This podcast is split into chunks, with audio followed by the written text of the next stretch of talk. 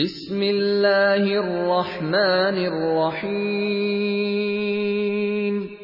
شروع اللہ کے نام سے جو رحمان و رحیم ہے والعادیات ضبحا قسم ہے ان گھوڑوں کی جو پھنکارے مارتے ہوئے دوڑتے ہیں فالموریات قدحا پھر اپنی ٹاپوں سے چنگاریاں جھاڑتے ہیں فالمغیرات صبحا پھر صبح سویرے چھاپا مارتے ہیں فأثرن به نقعا پھر اس موقع پر گرد و غبار اڑاتے ہیں فوسطن به جمعا پھر اسی حالت میں کسی مجمع کے اندر جا گھستے ہیں ان الانسان لربه لکنود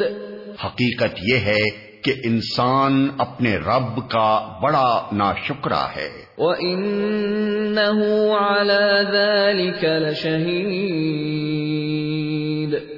اور وہ خود اس پر گواہ ہے وانه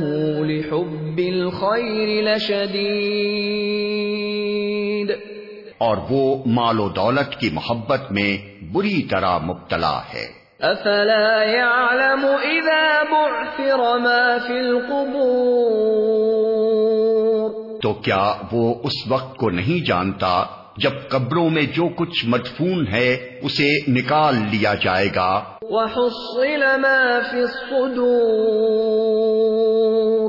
اور سینوں میں جو کچھ مخفی ہے اسے برآمد کر کے اس کی جانچ پڑتال کی جائے گی ان ربهم بهم يومئذ لخبير